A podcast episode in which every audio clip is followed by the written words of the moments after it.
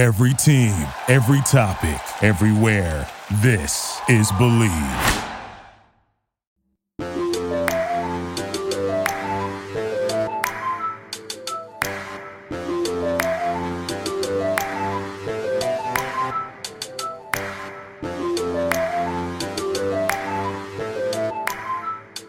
Welcome to NFL Trend Zone. We are finishing the season. We are about to week 18, the first of its kind ever in the regular season of the NFL.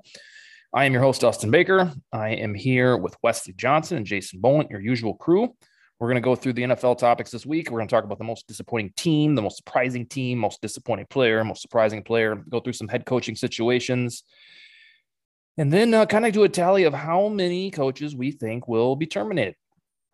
That's on the agenda. First after that, we're going to talk about betonline.ag. BetOnline has you covered this holiday season with more props, odds, and lines than ever before as football continues to march its way through college bowl season and on to the pro football playoffs. BetOnline remains your number one spot for all the sports action this season. Head to the website or use your mobile device to sign up today and receive your 50% welcome bonus on your first deposit. Use the promo code, pretty simple, BLEAV, B L E A V, and you'll receive your bonus. From basketball, football, NHL, boxing, and UFC, right on down to your favorite Vegas casino games, don't wait to take advantage of all the amazing offers available for the 2021 season. Bet online is the fastest and easiest way to bet on all your favorite sports. So don't wait to take advantage of all the amazing new offers that are available. Bet online, where the game starts. We've got an explosive docket tonight of topics from most disappointing stuff, most surprising stuff, because we, some of us are Vikings fans. One of us is a big Broncos fan. We're going to go over those coaching situations and what have you. That is on the docket. And the first thing I want to talk with these gentlemen tonight is the, what is it, the most disappointing team of 2021. And I'm going to go first because I don't want anybody to steal my thunder. Uh, some of these might. Uh, mine is the New York Giants. They are 4 and 12 probably four and 13, maybe, maybe five and 12. And it's not like I thought they were had their ticket punched in NFC championship at any point in the offseason or year, but they have the roster talent and they've spent the draft capital and the money to be good on offense, pretty serviceable on defense.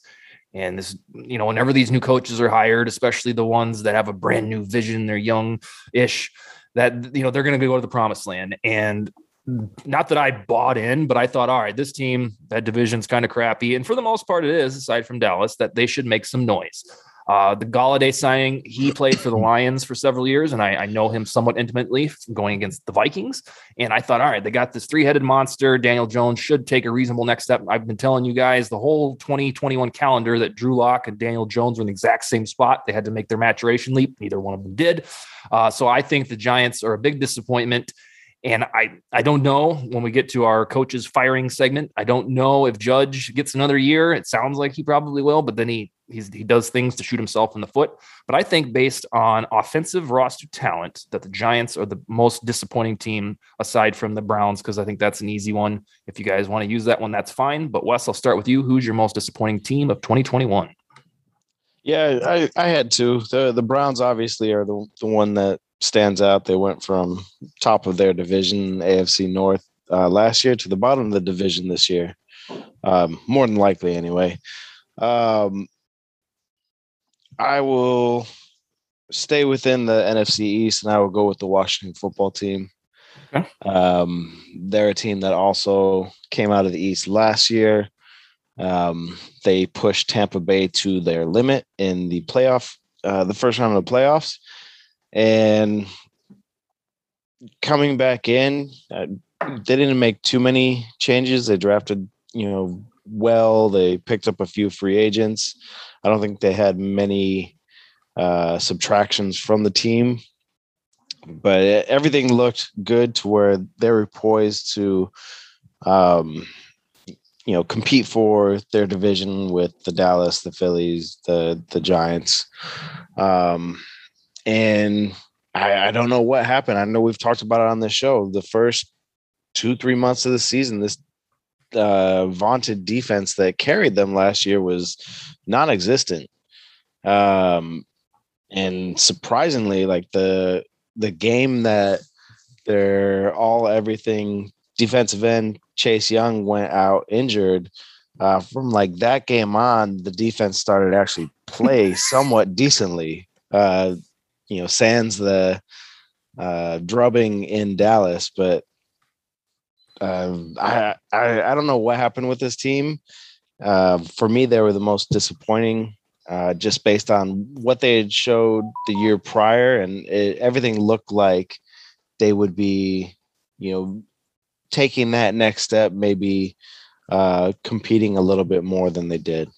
And they, I still maintain, unless they think Heinicke can grow into something more at whatever how old he is, they are the most rudderless team at quarterback because they Yeah. don't have a dude waiting. That's my personal thing. Almost every other single team in the business, I think every single team does, unless you, you know, think the Seahawks don't have anything because they're fit, fitting to trade uh, Russell Wilson. Jason, give me your most disappointing team of the year. both of those are good. I remember at the beginning of the season when I predicted the NFC East actually would send three teams to the playoffs. Giants being one of those, and Mhm. and Washington obviously as well. And and and to think Washington was still in the playoff hunt a couple of weeks ago, or even last week. But uh, yeah, my biggest disappointment, um, team wise, and this may come as kind of a surprise because they're they're in it and going to the playoffs, but the Chargers. Okay. Um, I figured that they'd be better than that. I I figured that they'd be posting at least at least 11 wins, certainly at least double digit wins. Yeah. And they st- but they they I mean, after what I, the the egg that I saw him lay against Denver um, once this year, and just the some of the befuddling losses, and then Herbert looks great some games and some games not. I don't know if it's if they're just being undercoached or what, but um, they'll still get into the playoffs. But I, I, I think They That- beat the that- Raiders well, that's true. They Mhm. they may not get to the any given it's- Sunday. Mhm.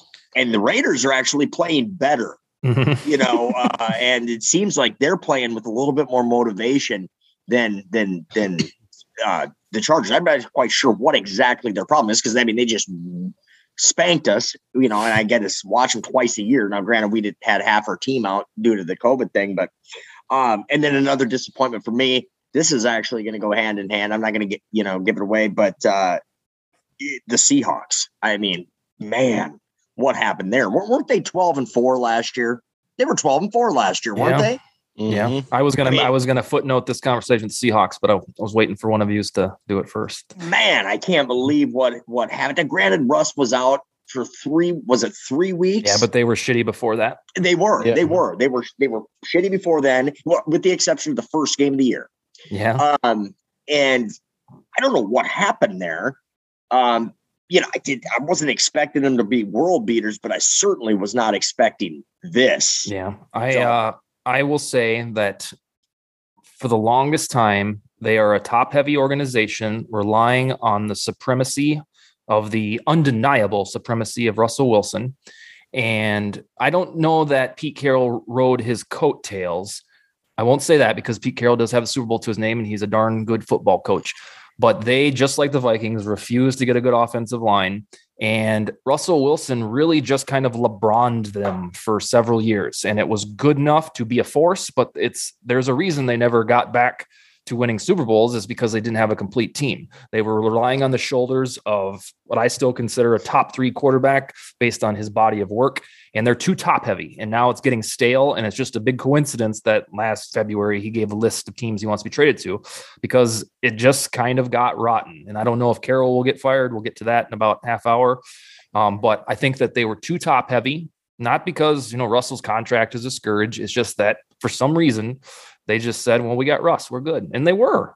And now it's time to pay the piper. That's true. And and every year kind of had the same ending too. They'd start off for about the first nine, ten weeks, they were just dominant. And then at the end of the year, they'd lose two out of four, you know, and then they'd start to lose. But their was record was so good by that point that, you know, they'd still sit there with 11, 12 wins. And this year, it just never that, that first game, they looked the part. And that was it, though. Usually it's at least eight games where they look that way. Yep, and, and I think if you did a you know a broad historical examination of this or wrote a thesis on it, that it probably lies at the foot of the, the death of the Legion of Boom because they they created the Super Bowl when you had just a pretty average version of Russell Wilson, who was creeping on a come up. Um, so I mean that's that's probably the reason they never got back, but they didn't really try to replicate that outside of a bizarre trade of Jamal Adams, and they just got lucky that at the when Russ was a youngster, they had a Legion of Boom, they got their their ring, and they just said, "We think we're good. We'll just ride Russ, and he'll do it." And he got he gets close, and I would love to have him on the Vikings if if they had the scrotum to trade for him. But See, they kind of did the opposite of what Denver did in that Super Bowl. Denver went out and got a defense, and they've been stuck in that defensive mentality the whole time since. Uh, you know, the Seahawks, you know, they had that great defense, and then they just kind of been stuck in this great offense w- quarterbacked by one of the better quarterbacks in the league, making Yeah. that possible. Because you, to your point, the line was putrid. Yeah, uh, and the thing about Legion of Boom when when when they took it to the Broncos in the 2013 season, 2014 season, they were young. Legion of Boom was, you know, 25, 26, 27. So it Oh, felt yeah. like because Russell was getting good that their reign of terror would just keep going. And it did it did in terms of reaching the playoffs but it was it never somehow never really got them back. And i think as spectators we're, we're all lucky that our other teams got to get a shot because i thought man that defense is so good and russell's getting so good that it should have been more than one super bowl win. But it kind of goes back to the why the hell does rodgers only have one? It's just it's it's a, it's the fluky stuff of the nfl Well, and having a mm-hmm. superior defense like that too is usually only good for about one Super Bowl. Yeah, yeah. The the Vikings parlayed into an NFC championship run and one of the best defenses I've ever seen in my life because on on third down, that team was not letting you convert and it was just beautiful. And it it was good again the following year, but it wasn't that good. So Mhm. all right, Wes, give me your most in a good way, your most surprising team of 2021. yeah, uh, I will go with uh, the Las Vegas Raiders uh, for all the turmoil that you know they've gone through. Uh, they lost their coach, uh, what five games in, something like that. Mhm. Um, they lost one of their starting wide receivers, uh, foreshadowing most disappointing player. um, and Airing your be- fantasy beefs on air. no, I mean not really. Oh, okay. No, just uh, My fantasy beefs on air. it's it's surprising to see them in the position they are they are in. They're nine and seven. Uh, they have to to win Sunday to get in. Um, but yeah, I I didn't see nine wins out of this team, especially losing your head coach. Um, you know, a handful of games into the season. Uh, it's not something that typically takes place, and um, I, I guess is you know credit to uh, Gruden and Mike Mayock for for building this team to where they're able to maintain and sustain themselves um, amongst everything that's taken place. That was for a coach that kind of was on a lifetime contract, the way that it was kind of sold to us four years ago. That, yeah, And wasn't going anywhere. And then finally it might have turned the corner. And then boom, uh, he's kind of the subject of NFL sabotage, so to speak. Jason, you're most, in a good way, most surprising team of 2021.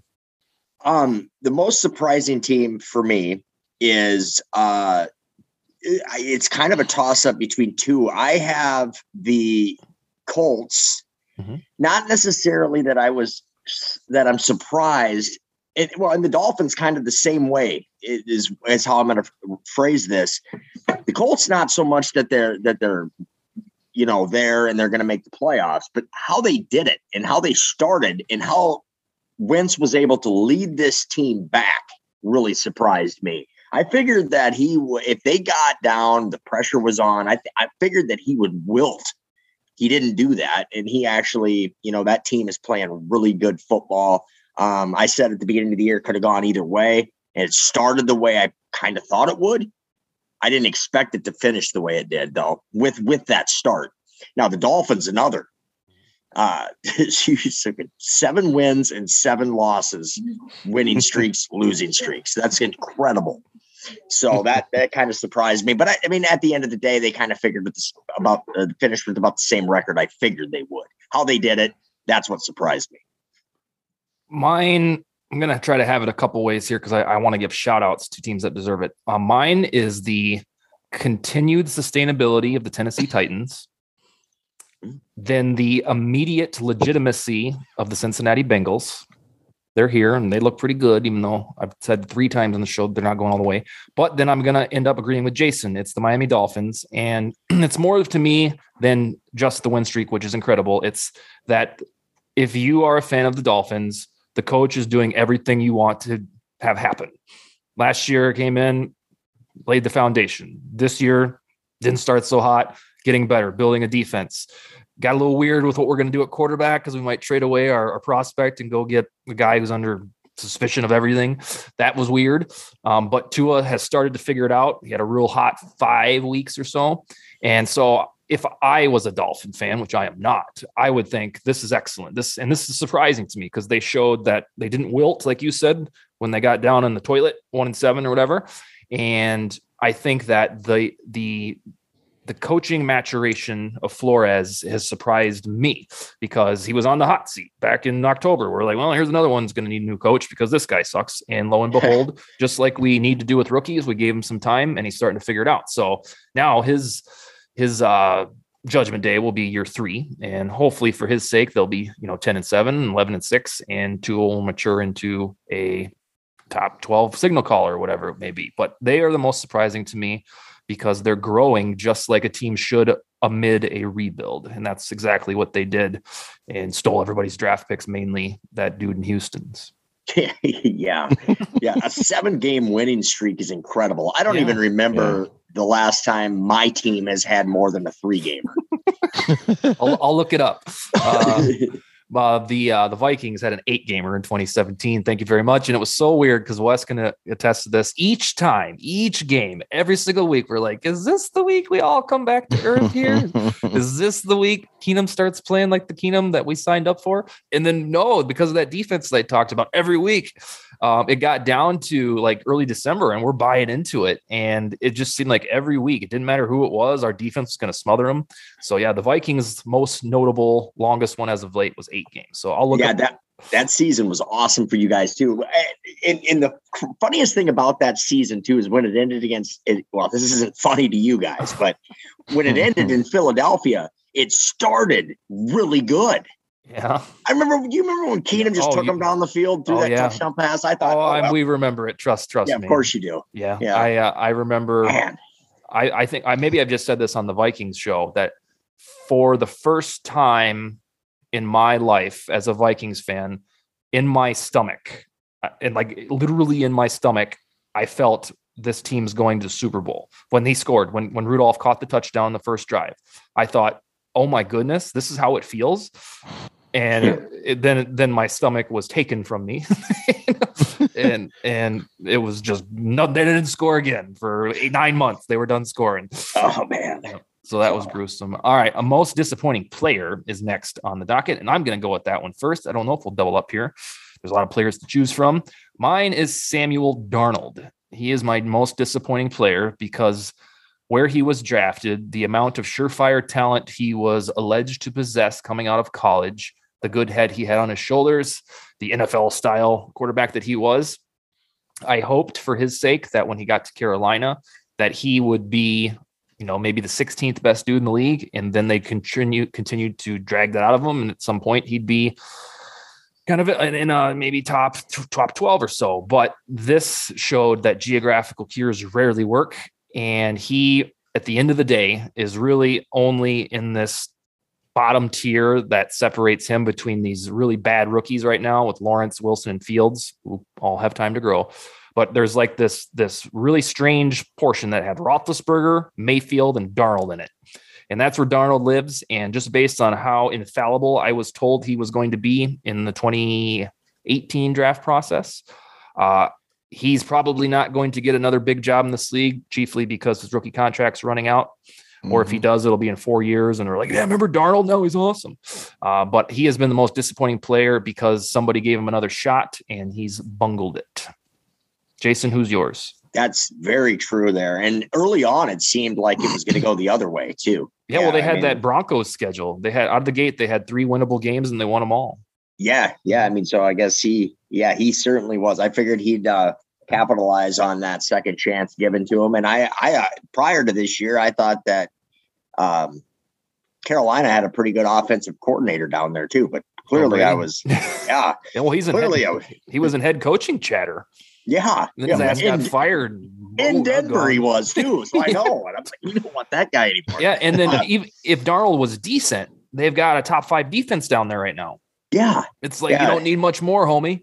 He couldn't have gotten right. a better opportunity to re- reinvent himself and reprove himself. But mm-hmm. yeah, he like you, your words exactly bungled it. Uh, disappointments for me, probably Baker Mayfield um, would be one, and then I have to put in DK Metcalf in that one as well. I mean, he had decent numbers, almost got a thousand yards. he might still get there, but I was I was expecting much much more for him but so it kind of goes hand in hand with my uh, Seahawks um, reference earlier. I'm I'm thinking he's he's so good though. This is just a pit stop of change for the Seahawks, and then whoever's quarterback there. I think he's good enough to get back on track. Oh yeah, for sure he will yeah. be too. Yeah, no question. And and yeah, obviously I can't mention all the players on Denver's roster that, but we'll we'll just say that they all got Shermered yeah, we're, we're going to get to that speech. yeah. All right, uh, Wes, give me your most disappointing player. Or wait, that, yeah, most disappointing player.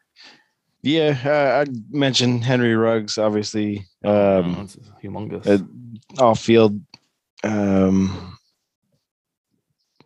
uh, drunk driving incident that he had. Um, that's definitely for me the most disappointing player. Uh, but ones that actually uh, suited up and played for the entire season, I will double down with Jason and I will actually go with Russell Wilson. Yeah. Um, you know, he's the little engine that could for Seattle, and he didn't do it this year. Uh, he had his, his injury to his uh, throwing hand to his thumb. Um, he rehabbed it. They they showed a Monday Night Football video of him, you know, do going through his little warm up or workout, um, taking fake snaps, ev- evading pressure, all, all this like tomfoolery, and then he comes back the next week, and for the rest of the season, he he wasn't the same Russ. Even beforehand, um, I I didn't see um, the Russ that we're used to seeing, and whether that's you know countless failed draft picks or uh, sending draft picks out for um, a safety that plays in the box. I mean, who who knows? But it there there's definitely something rotten in Seattle, and I just don't know if this team will be good enough going forward to compete in that division um, much like Pittsburgh. Um, uh, I, I think they'll have cap space this uh, coming summer, but I know they didn't last year. Uh, they didn't have many draft picks either, and you know, with Ben retiring, I just I don't know what they do, what their direction is. So you don't trust that organization and Tomlin to stay relevant, or it seems like we're gonna um, do our, our pro Steeler, anti Steeler thing again. no, I I mean, so Mike Tomlin, 15 years, he hasn't had a losing record. Uh, that you know goes to to show something. Obviously, he's done a, a solid job coaching, um, but he's also had Big Ben. When they haven't had Big Ben, Mason Rudolph ain't it. um, they drafted Najee Harris to run behind not an awesome offensive line. The, I think the defense will be there. Uh, they have the components on the defensive end to stay re- somewhat relevant, but offensively, um, I I don't know what their direction is. They they have the weapons, obviously. Um, Diontae Johnson, Pat Freiermuth, Chase Claypool. Um, it's all going to come down to who they have behind center and then what they can do uh, with that offensive line as well. Jason, your most surprisingly good player of 2021. You didn't see it coming. Um, yeah, maybe I'm I'm a complete idiot for saying this one, but Jonathan Taylor yeah. is is being as good as he is. I mean, I didn't. I don't remember hearing as much about him last year. Obviously, he was good last year, right? But what I mean, they this good? No, they uh they put him in a committee of running backs.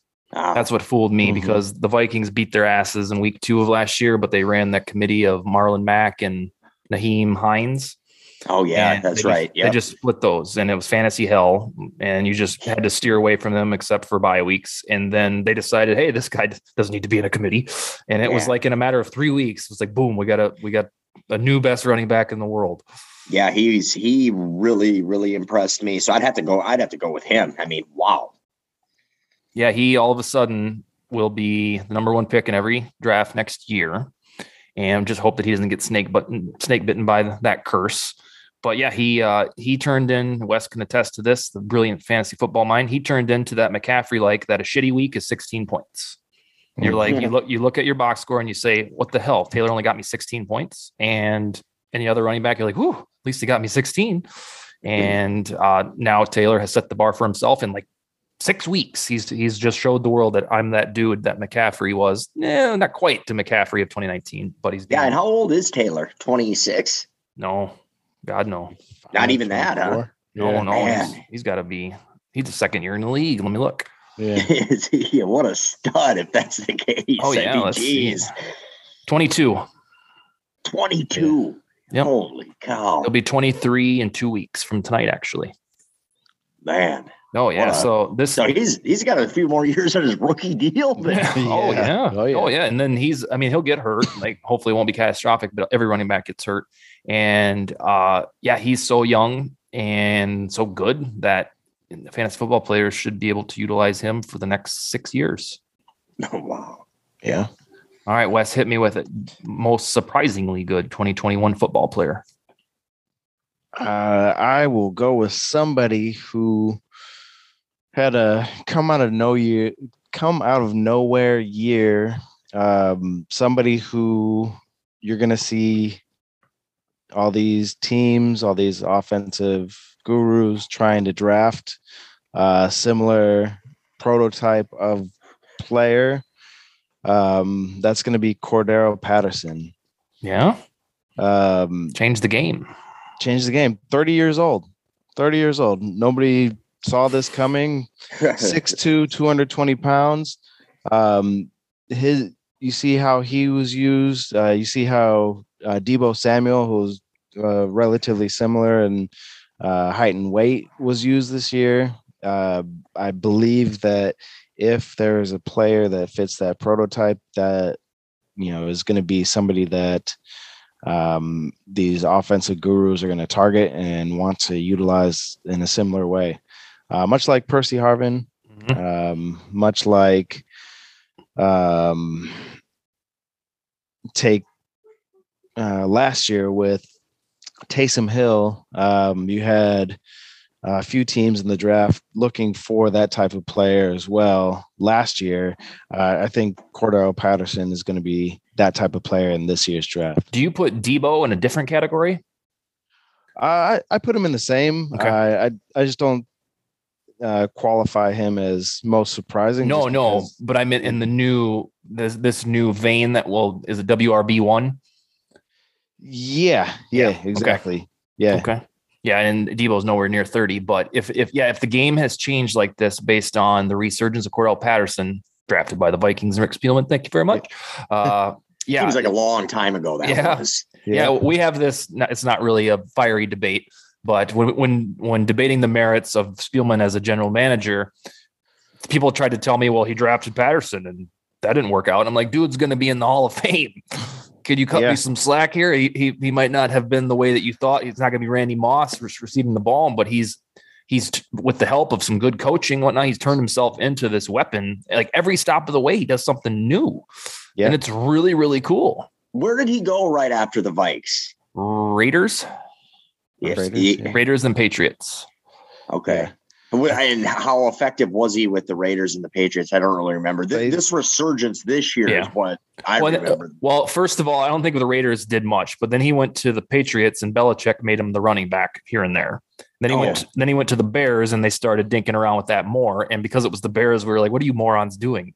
And yeah. then it turned out that they were right. And then he went to Atlanta, who was never going to make the postseason or be a contender, I should say. And all of a sudden, he's like, "Yeah." They're like, "We'll just use you at running back, you thirty year old." And he's like, "Great, I'll thrive," and it's worked. Yeah, yeah. Because in with the Vikes, though, his prominent role was a returner, right? Well, he was supposed oh, to yeah. be a wide receiver. He was right. supposed to be a wide receiver, yeah. but he had a he had several returns oh, yeah, for yeah. touchdowns. That's what, what we remember did with them. That's what we debate in the Viking circles. Is people tried to tell me that that was a waste pick, and I'm like, I get it that he didn't turn into Randy Moss, but he's probably going to be a fringe Hall of Fame player. So you can't tell me the general manager was a moron because of that.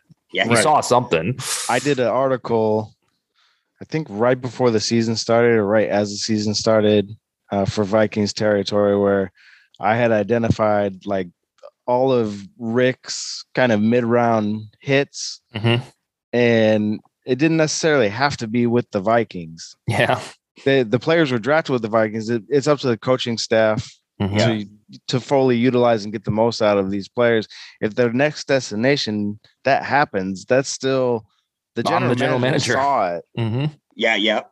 Um, yep. Same thing with so, Daniel Carlson. Yeah, yeah. People told me like, what what a what a bonehead for drafting him in the fifth round, and now Carlson is a top three kicker. Yeah, like which is you know, huge. Yeah, huge. and yeah, and if we if, now in in the defense of that camp that was telling me that I was just as pissed on the day that Carlson missed three field goals and said, "Get him the hell out of here." So, right, you know, I didn't have the patience there, and I thought he was damaged goods, and I even thought like, well, no, he didn't work out. Um, but then it took surprisingly a young man matures and isn't the player that he was on the second day of his career and he's good now. And the leash that we need to give people sometimes is oh, extraordinary. Oh, I still fucking bitch about having McManus on the team. he just kicked a 61 yarder, no big deal, but then he misses them. So it's oh, like yeah. every, every, miss. Every, I think every fan base is like, get that fucking kicker yeah. out of. Oh, the worst is on on in Vikings land for rookies. oh, oh my god, I, there was it was a week two, Wes, when or yeah. week three when our first round pick was hurt with a core injury, so he didn't show up until halfway through the season.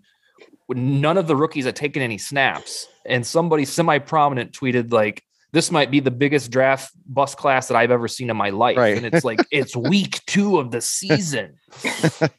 like, oh my god, the the audacity yeah. to put that out in a public space. So, yeah. My most surprising player is kind of an unsung one is Amon-Ra St. Brown. Um, he has taken the Lions receiving corps and made it his own, despite quarterbacking that's never really designed to be good. It's well paid. Jared Goff has the same contract Kirk Cousins does. Nobody cares. And you can't do anything with Goff's contract either. It's just there. Um, but Amon-Ra St. Brown, is, I think he's quietly had about 800 receiving yards on a team that is hungry as hell, not very good. And I'll, I'll say the proverbial thing that if Amon Ra gets a reliable quarterback or after his rookie deal goes to a team like with Herbert, Mahomes, or any top 10 quarterback, he's going to be a force. And I think that the draft heads knew that Amon Ra was going to be good. But from a fantasy football perspective and a real life perspective, he turned into a gem. What what school did he go to? Oh God. I knew that I, I actually thought about holstering this one and I was go with Mac Jones and make it easy for quarterback wins. Uh, but but no, this he, he's too good. And no, your uh, your squad deserved kudos there. And yeah, and then also on your prediction from last year, sir, about Michael Pittman, you were only one year premature. That dude has blossomed into yeah. what do we say about a top 13, 14 wide receiver. Yeah, I mean, he's definitely one of the top, I would say, under 25. He's yeah, oh, probably yeah. top five or six. Um, also, on that last year, uh, you were writing articles and doing fantasy sleepers. Who yep. did I mention last year is one?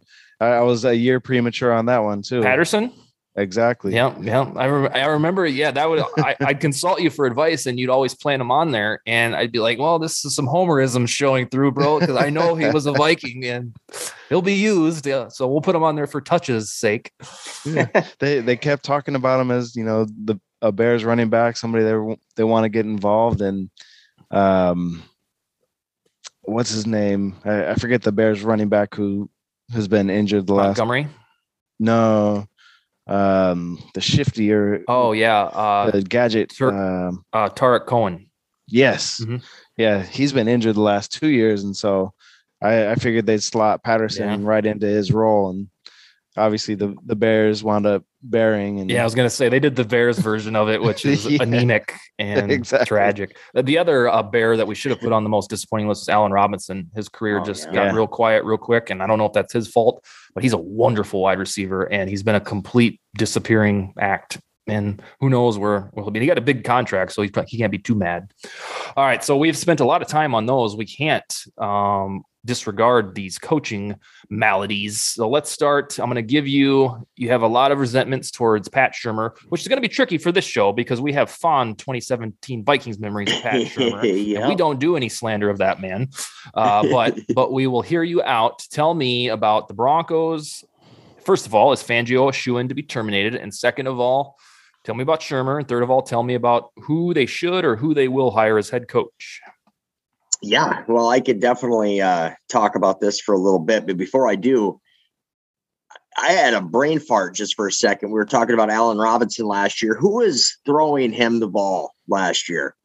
Who was the Bears quarterback? Trubisky and Trubisky. Trubisky and Yeah. Foles. Okay, that's right. All right. Yeah, in Denver's case, I don't know for hundred percent certainty that Fangio is a shoe in to be canned. I'm hoping that he is. Uh, Yeah. Obviously, before I go on and on and on about this, I don't wish anybody to lose their job. I mean, that's a you know livelihood, and that's certainly something I would never wish on upon Except for. Shurmur. Yes, Shurmur deserves to be punished. Um, you know, I mean, they're going to hang their hat on Fangio's defense, and uh, they had, you know, I saw, I saw a stat roll out in a 16 game season. This defense actually allowed fewer points than the Super Bowl 50 defense did, which is incredible. Their offense actually scored um, less points than they did last year, which is another mind blowing statistic. Last year, they had a game they played without a quarterback, for Christ's sake. And they had four different quarterbacks last year between Drew Lock, Brandon Allen, and uh, Jeff. Jeff, what was it? Jeff Driskel. I mean, Kendall Hinton actually got that nod too. So that is crazy to me. And this is after another year of growth from all that young talent. Mm-hmm. You're talking about Courtland Sutton, and granted, he was out last year, but Jeudy had a full year, and then now Jeudy went out this year, and Fant and Albert O, and you got the rookie and Javonte Williams came at busting onto the scene, and Melvin Gordon back there still putting together yards, an offensive line that is coming together under Mike Munchak, and you cannot get those guys going Mhm. that is crazy to me. I, I don't understand. It's the most frustrating thing I've ever watched in my life. This misuse of so many young offensive skill position players. I've never seen anything like it. How could you bungle it so bad? um, it, it shouldn't matter if it's Drew Lock or Teddy Bridgewater. I think I think Pat Shurmur did both of those quarterbacks an injustice. We uh, we'll never know. But two years under this guy's tu- tutelage, and that's all Fangio needs to point to. Look, it wasn't me. Look at my defense. Look at that guy. That guy's the one that needs to go. Um, my defensive statistics prove that I deserve another year, but I don't think that they do. They've never been able to come up big when it really mattered. They have never came up with a game-winning interception, a block, you know, anything like that. I mean, his stats, it's a bend but don't break defense, and they always allow it when they can't afford to allow it. And it's crazy. Um, his stats, you watched it against the, the Browns game. We kind of debated back and forth on that. You said, well, statistically, look at that. They, they only allowed 13 points. You saw what they did. That- that running back just ran up and down the field, up and down the field. The game was a lot uglier than what the final stats said it was. Um, yeah, they all need to go. They uh, special teams coordinator included. Pack them up, get them out of there. We need somebody in there that is 45 years of age or younger. I, Who's it I, I. I, who's it? Well, there's a couple people that I that I that I kind of have my eye. Daboll was one early on. He kind of took a back seat there when when he decided not to run the ball at all for, for three quarters of a game. Uh, but during that stretch, but I'd still, I mean, he's. I, I think he developed Josh Allen pretty good.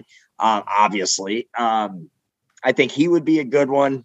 Um, I think Kellen Kellen Ma, uh, Moore down in Dallas would be good. If you're going to go a defensive route, I think Dan Quinn, um, if if pending on who the offensive coordinator is, uh, ha- I think it has to be an offensive minded coach this year. Um, they tried the defensive route with Vance Joseph, and then again with a more Godfather type and Fangio, who was a very proven commodity.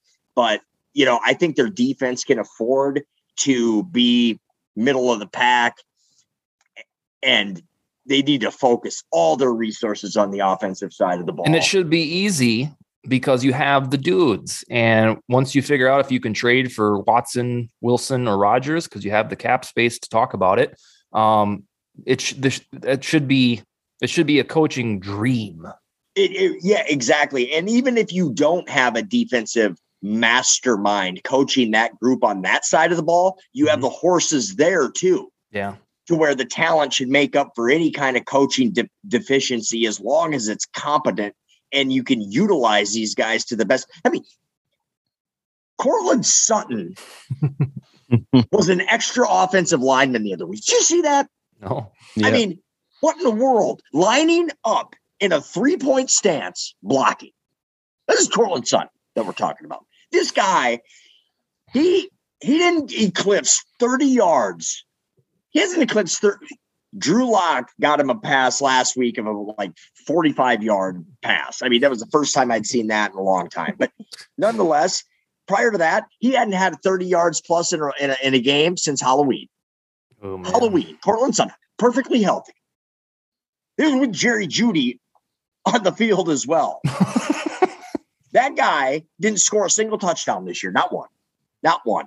They are any one of those dudes, if they can swing it, whether Watson comes out clean somehow, Wilson or Rodgers, that's all they need, my friend. And then, uh, yeah, well, and and here's the thing with this, with this all too. I, am not even sure how bad Drew Lock is. Yeah. I, I really can't be certain on that because he is. If if the rest of those guys haven't been used properly, well, certainly neither has Drew Lock. so, I mean, you you bring in somebody that's actually developed a, a quarterback who's to say Lock won't get won't get another chance with one year of cost control under his belt. He's he's still going to be on the team next year. Yeah, it kind of comes yeah. down to Peyton's opinion on that one. Oh yeah, it really does. I mean, and I'm not by any means advocating for Drew, but it's like I've watched so many, so many games of Denver questioning: Are these guys even good? Is Jerry Jeudy even good? Well, hell yeah, he is. Courtland Sutton is damn good too and so is Noah Fant. I mean, yeah. I see. I mean, but to not to not be able to utilize those guys appropriately is just mind blowing to me, mind numbing. Think about uh, they have the defensive personnel. They have they have that. They have an offensive line that, even though you said that your fans criticize it a lot, uh, it, it's good on paper or top least, ten unit. At least PFF's lying to me or something. They're good, and then you've got playmakers out the wazoo, and um, then your only question mark, and we knew this back in August, was quarterback, and you were hoping that the whoever it was, Bridgewater Lock, would be good enough to get you to 10 and 7 or so.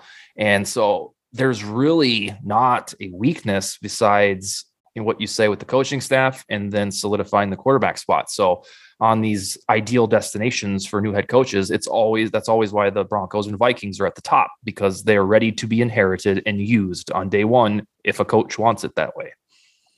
Yeah. I mean, it's yeah, plain and simple. So that'll be the pivot west. You're a Vikings extraordinaire. Um, I, I, bet you our takes will overlap here. So I'm going to let you start. Um, a, if you predict that the head coach Michael Zimmer will be terminated, and then B, what, who do you want and why do you want him? Uh, see, yeah, I think you know, I think it's time Zimmer probably goes. Um, I'll echo what Jason said. I, you know, I don't av- advocate for anybody to lose their job, but I just think uh, maybe his message with the team has, um, you know, reached its uh, full extent. Uh, I, I do know Dalvin Cook came out today and, you know, said he wouldn't rather or uh, that he he likes the coaching staff, wouldn't want anybody else to coach him. Uh, same with all the players. Um, you know, I, to what extent is that all true? I, I don't know. Um, could be just some uh, upfront gamesmanship. Uh, but for for Zimmer, yeah, I, I think it is time.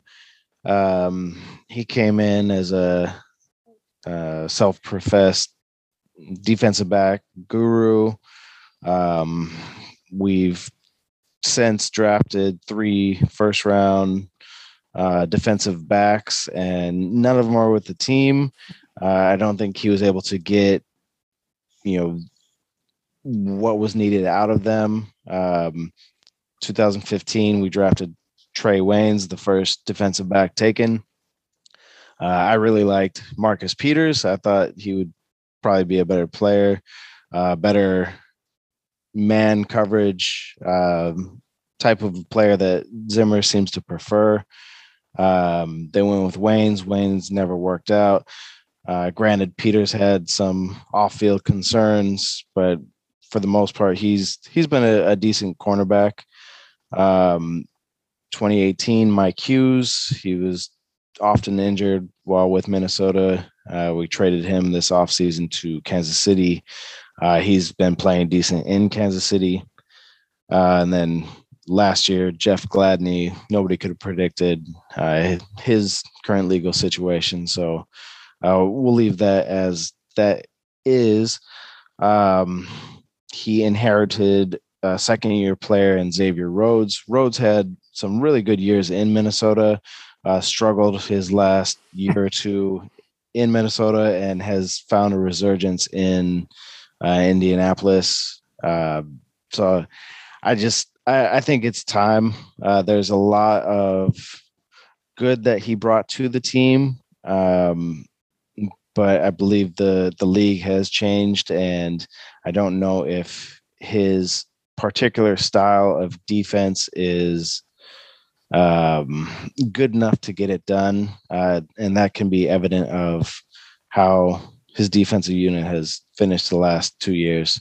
Uh, in terms of who uh, I want or who to slot into his place, I really have no idea. I, I haven't spent too much time thinking about, you know, who to put in there. Um, I, I, would say it's just it's above my pay grade as a fan. I, obviously, there's some guys that do some cool things, or you know, might be um, better than others, but I, I don't want to hitch my ride to any one coach, and then we wind up with somebody different, and uh, then I have some you know mini resentment or something against that that coach. So I, I'm just I'm along for the ride and uh, I'll get behind whoever's brought. Yeah, I was going to say it's because no matter who it is, so long as it isn't like John DeFilippo, you're gonna you're gonna be excited about it. You're gonna yeah. find the positive, just like Jason will, unless it's some moron.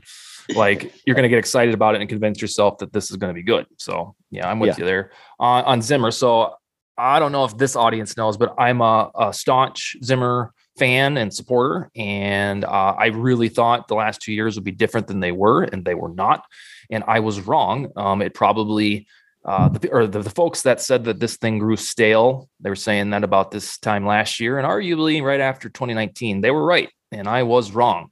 What I didn't foresee, and this is the reason that Zimmer should move on, is that if you are a defensive coach that can no longer coach a good defense, then it's time to move on and go back to coordinating, try a new head coach gig, or retire. That's my opinion. Um, there's no good reason to have the defensive mastermind when your your defense ranks at the bottom of the league.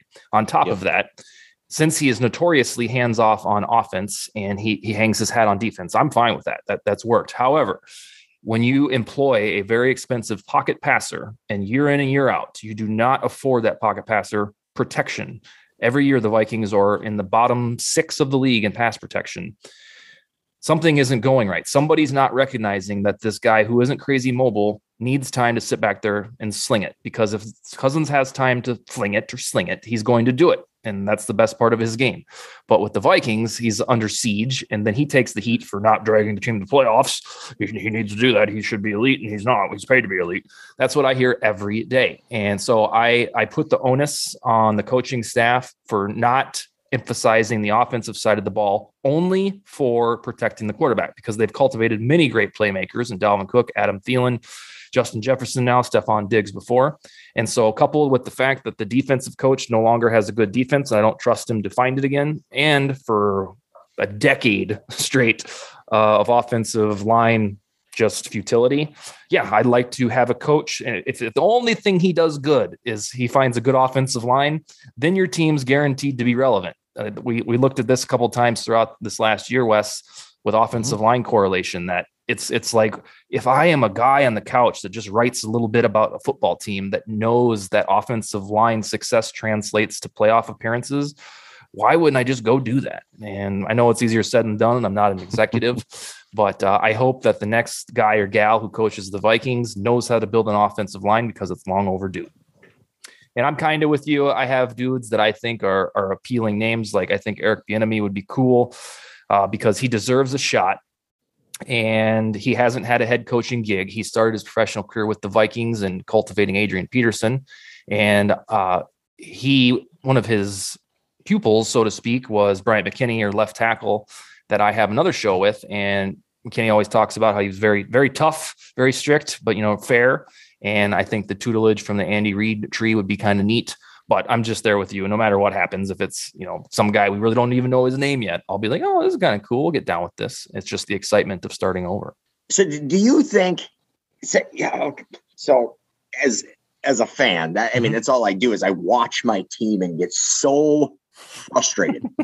I mean, and and and you guys you guys too. I mean it, I, have watched the vikings play a few times this year and some games are really good um you know and and then others though it's almost like you you know exactly what they're going to do. You you you know it we know it the other team knows it but why do they keep doing it? Why do why do you think other coordinators and coaches look at that and and see the same shit that we see? I mean what how much negative impact can a bad coach or a bad coaching staff really have on a team? It has to have a lot more, much more than yeah. and then but and then what uh, i don't know if it was wes you brought it up with dalvin coming out and kind of going to bat for the coaching staff. Yeah. You never see players come out and just bass the coach you would think that would happen more because that's got to be frustrating as, yeah, as yeah. players. And unless you're Aaron Rodgers or unless you're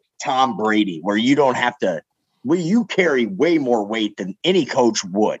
You don't have the luxury of doing that. And like, what would, like, if a, if a middle of the road quarterback like a Kirk Cousins or, you know, even a Herbert or any, well, Herbert's going to be great, but, you know, uh, anybody like that just said, you know what, we're not doing this. this is, this isn't working anymore. We're done here. Yeah. This is what we're going to do. What would happen to that player? I mean, did the coaches really hold that much weight in the locker room? I wonder. Yeah, they especially uh, on a a hard nosed one like Zimmer, they, yeah, it's pretty much his way. And I, to an extent, you like that. You like that. Yeah, um, yeah, you that, do. Yeah, but uh, I think you just don't hear many players squawk because they don't want to get a, a prima donna label stuck on them. And then uh, I think for the most part, you're you're taught that coaches come and go, and you got to kind of buy into the to the vision. And Cousins, if Cousins example, he's just not a confrontational human.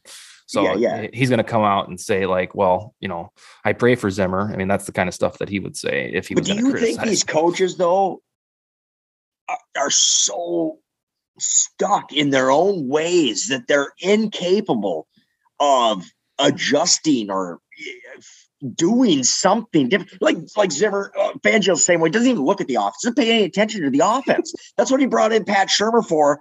So he he gets asked questions post game pressers about what he what he thought of it. He said, "I don't, I didn't even see it. Didn't even see it. Doesn't even look at offense at all. You yeah. would think that they would." Yeah, that's it's it's like the clone. It's like the Spider-Man meme of Zimmer in, in the Vikings is that in this case, he's trusting a very young Clint Kubiak to run the ship. And then even when he seems like he steps in, Zimmer, you can tell that it's Zimmer stepping in, and it's not good because he's not an offensive brain. So I, th- yeah, I think I think to answer your question is is that they have developed a system that they consider battle tested for so long, and they can remember it in its peak form. So for Zimmer 2017 or Fangio for probably his 2018 Bears defense, where they're like, it worked. I know it can work, and these guys are going to buy into it and I can't speak for Shurmur, but uh, I, I think that's the mentality is that it's tough to adapt to something like a new strategy and convince your players of it midstream. And maybe that's the new way that these young coaches do it and maximize you know, these quarterbacks. But I, I, really think it's because a coach has a system and a philosophy, and they're convinced that it will work if the players just do what they say. Yeah, no, and I agree with that 100%. Do you think that they're even capable of readjusting their own scheme. Not scheme. No, because it's kind of like their calling card. Now, I've watched Zimmer change as a head coach. Like he's gotten a lot more aggressive or liberal going forward on fourth down. And, you know, not leaving points on the board. We used to just kneel it with a minute 30 left in the second quarter and shit like that. So I've watched him change and get with the times, but schematically, like changing fundamentally how you how you run a team, like, no, it's pretty rare because they are convinced, like, you know, Doug Pederson, the way that he did things brought him a Super Bowl and he probably feels vindicated for the rest of his life. And wherever he ends up yes. again, he's going to say, we're going to do it. And I, and I, I, don't know if that's a character flaw. I think it is when when when you're sitting there five and ten or something like that. But uh, yeah, I yeah, it's tough for them to change, especially the older ones. Yeah, yeah, and Shurmur, you guys like that 2017 season, and that that is the one thing that that's the best season he's ever had. It was coordinator, coach, or anything. And you look at this. I mean, I think he's responsible for two out of his 23 years on that side of the ball. Two top 10 offenses aside from that 2017 season with the Vikings. Um, the, one was under uh, Chip Kelly as a coordinator. Oh, yeah. You know, back in like 2011, I think that might have been. But I'll, I'll leave you guys with this thought, and it's on those same 27 Vikings. And it's kind of an unsung fact. The whole reason that that team was successful and got all the way to the NFC Championship, despite having a mid tier quarterback, was on third downs, they were number one in the league in defensive third down percentage. On offense, under Shurmur, they were number one in the league in offensive third down conversion percentage. They made plays when it mattered, and they were number one by leaps and bounds, you know, percentage wise. And when your team is clutch like that and moves the sticks or stops the sticks from being moved, especially on both sides of the ball, you're going to make a make a run. And somehow that Vikings team did it. Yeah, mm-hmm. that's a big stat right there. It is, yeah. We're, we're, dead last in that this year. Oh yeah, like yeah, that's the Vikings this year, 28th in offensive third down conversion. Defense is still good; they're like sixth, and that's the only thing the defense is really good at. But uh, with offensive conversion, uh, third down conversion, Cousins, Dalvin, all of them, and it really went to the toilet when Thielen got hurt. But uh, yeah, it's it. Those stats really matter. It's kind of like what Wes and I were preaching about the offensive line. Those those those things that a casual fan would be like, yeah they really matter, especially mm-hmm. third down. It's when the games are on the line. So for next week, we're going to do exactly what we did last week when we actually have playoff brackets. So I invite you gents to study those. And mm-hmm. as Wes proved last week, he got to a Super Bowl that he didn't even think he'd get to. He ended up having the Cowboys and the Bills, and it re- these games really come down to matchups. Now, I guess you can make an argument that ultimately the best team probably gets through, but these are not best of sevens like baseball or hockey or basketball, where they can fully adjudicate who the better team is. Sometimes in football, the beauty of it is just the proverbial any given Sunday. So it'll be interesting to see if we have the same matchups. I usually have this stupid formula that I run every year, and it, it sometimes has gotten me success. I'll probably run that uh, this week leading up to our chat. But yeah, next Wednesday, have your playoff A game on and we'll predict each matchup. Who's it going to be? Chargers or Raiders? Who's getting there? Uh,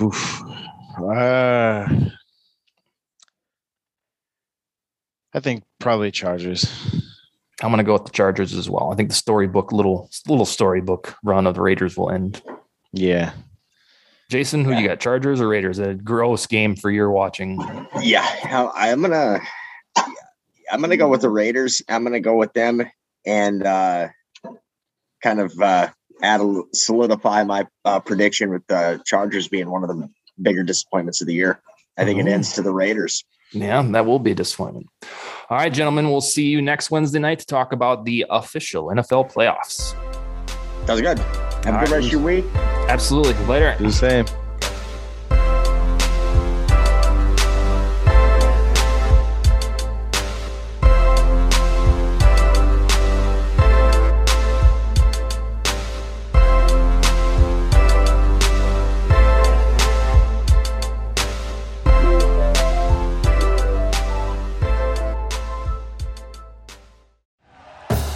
Thank you for listening to Bleav. You can show support to your host by subscribing to the show and giving us a five star rating on your preferred platform.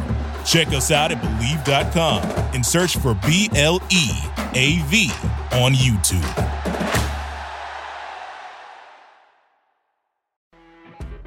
You know, when you're listening to a true crime story that has an unbelievable plot twist that makes you stop in your tracks? That's what our podcast, People Are the Worst, brings you with each episode. I'm Rachel. And I'm Rebecca. We're identical twins who love true crime cases that make you say, didn't see that coming, and we hate the people responsible for them. Listen to People Are the Worst now on Apple, Spotify, or wherever you get your podcasts.